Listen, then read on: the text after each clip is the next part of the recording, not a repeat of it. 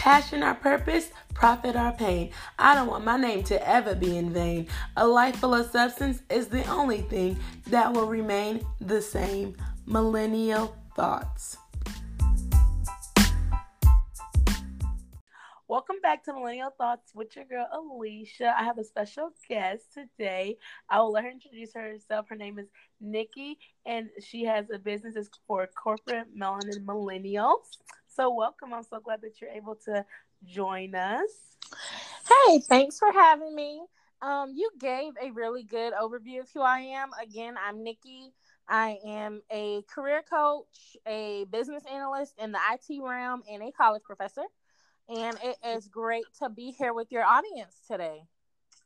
Yes, thank you so much for joining us. So, if you could just like tell us like a little bit about what you do, even if it's like um the job, you know, like you have your own business, Angel working, Angel teacher, you're like uh, holding all these hats. Like, how do you balance everything that you're doing? So, I am, I'm going to start with the first part of your question.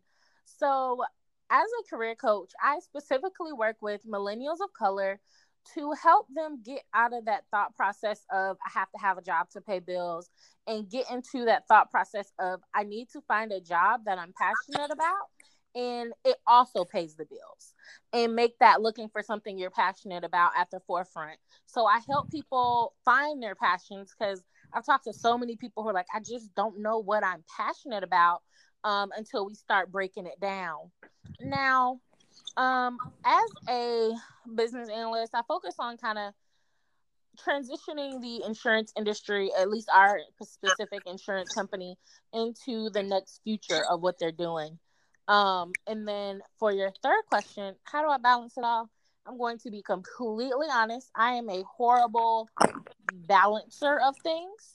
So I work today, I have client stuff all night, and tomorrow at seven, I have to be up for training um, for an organization called Toastmasters, um, just for Monday to close on my house and still get no sleep.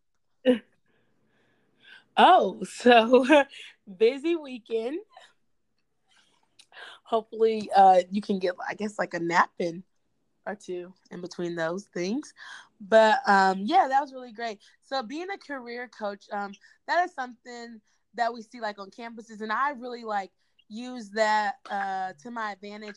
Um, i just graduated my master's degree so i use that to my advantage like my like second year of it. But i like to share like um, millennials like some are in college some are going back to college but like utilizing like career coaches on college campuses as well. And I know you said that you also are a professor. Don't you teach um, public speaking? Yes, so I teach um, public speaking, professional communications, and then intro to English.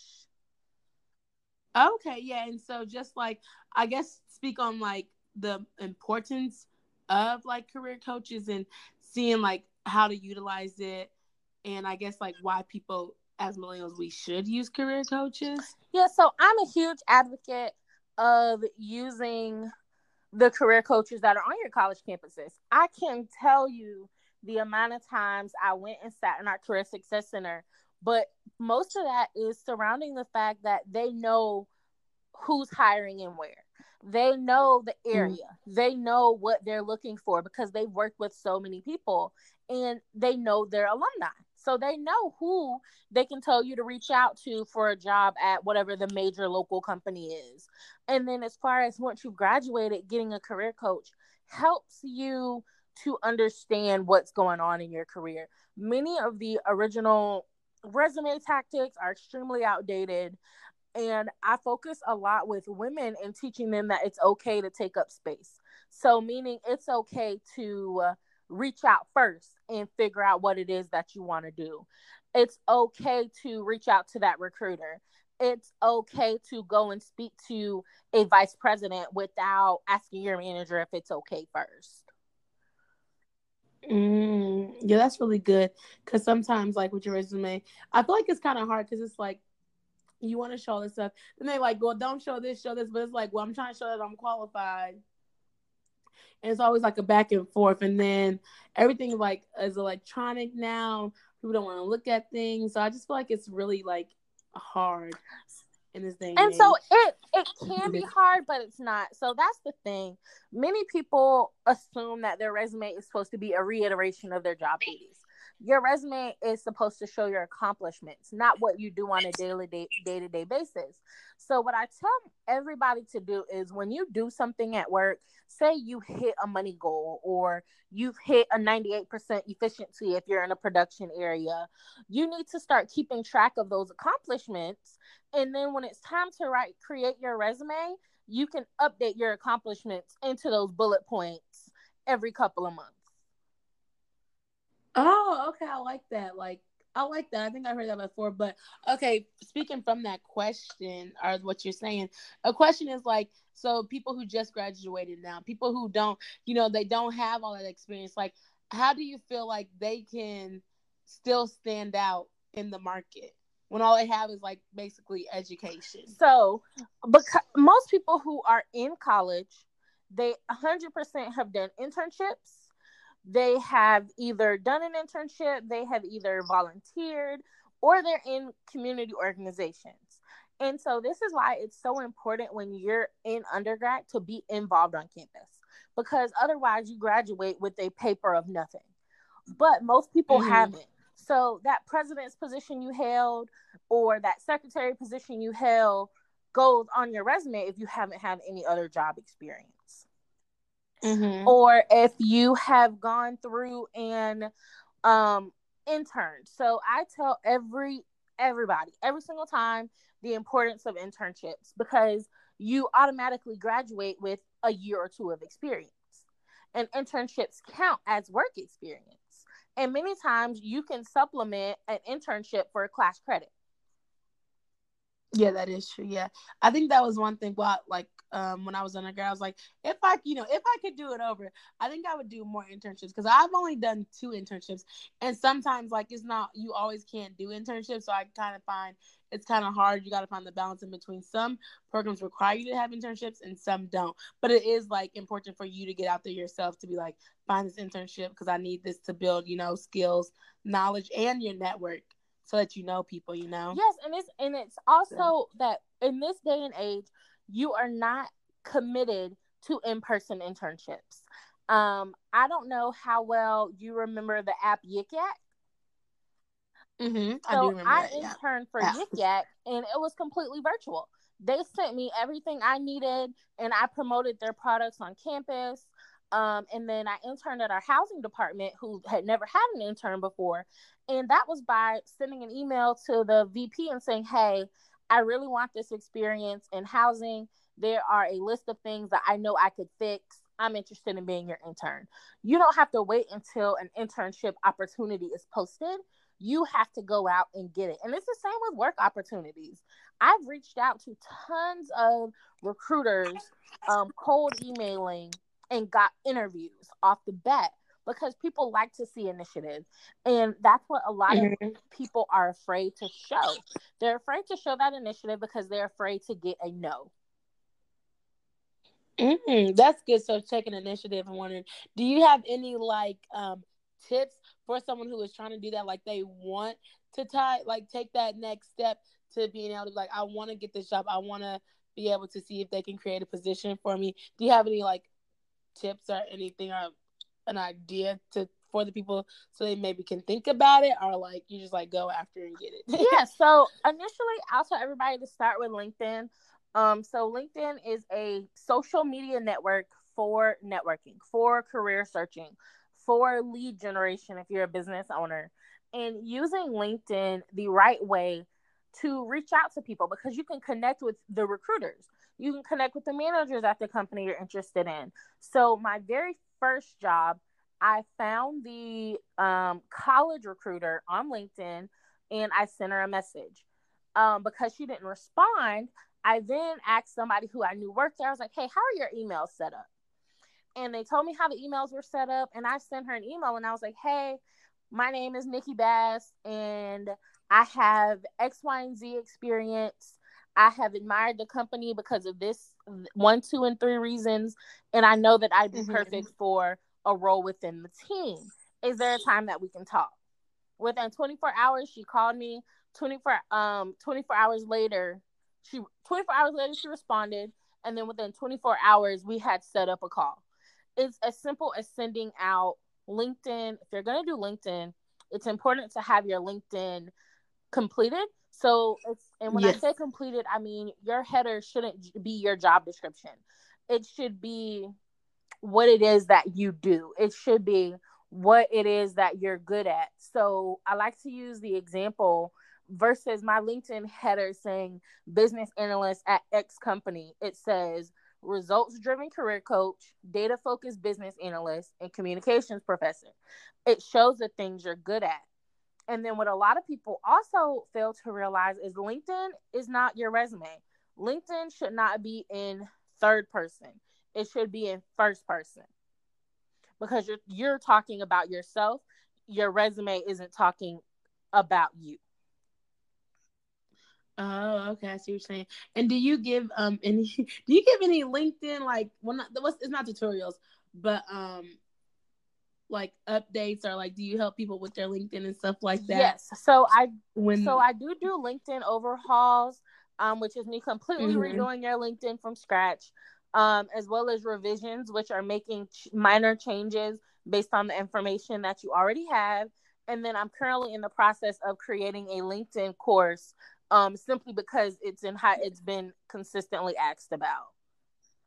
That's what I was trying to get to courses. Yes, I was like, I don't know the word, but yes, because I definitely think that's important. I've only heard LinkedIn like I've heard it before, but now it's getting more popular. I know my LinkedIn is not up to date, and I tried to do it, but I'm just like, you got to worry about resumes, cover letters, LinkedIn, applying for jobs on things. And it's just like so much. So it's like it can be overwhelming. And as millennials, like I know we're just like, well, we don't even really want to look for jobs. We want to create our own things and stuff like that. So I'm um, just speaking into important importance of that. How are you able to like come up with corporate melanin millennial and like be able to like start your own business and stuff like that? Like how what do you wanted to see it go? Yeah, well? so I know it's a mouthful, but what I did was I wrote on a board everything that I wanted to accomplish or what I wanted it to stand for.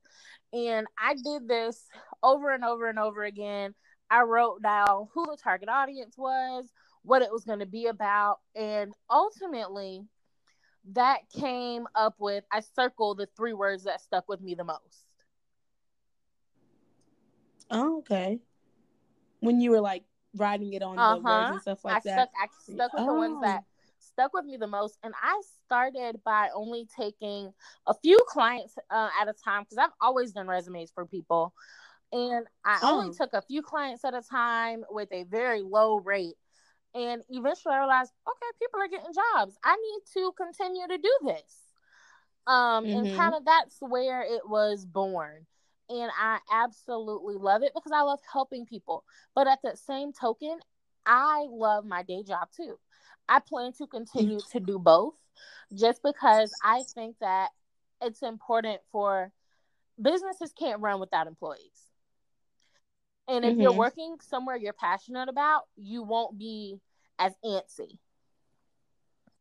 Mm-hmm. mm-hmm. I see what you're saying. So, as in, like, you want to do the work, you like it, so you're just like going with it. You're not. So if you love, if you love your day job and you're passionate about it, you won't be as antsy to have to leave. And I think mm-hmm. starting your own business is great, but I also think working somewhere that you enjoy is also great. Mm-hmm. And so you don't really see the need of like going to like full entrepreneurship, like you like the balance and like what you're doing right now. So it really doesn't affect you or anything like yes, that. Yes, I love being able to balance it all. Okay, and so also is the when you said that you teach, are you an adjunct professor within your job, or is that like something completely different? So I'm not within the same company. So I'm an adjunct professor for a completely different company, um, and I absolutely love it. It's a little strange because I'm since I've been doing this three years, and I have not yet to not be the youngest person in my room. Um, every one of my students, all three years that I've been doing this, have been older than me. Oh my goodness! Um, because I teach at a university that primarily focuses on veterans. Oh, and at okay. the end of every year, I'll have at least three or four people saying, "I was really concerned at the beginning because you were so young, but I really learned a lot." Right.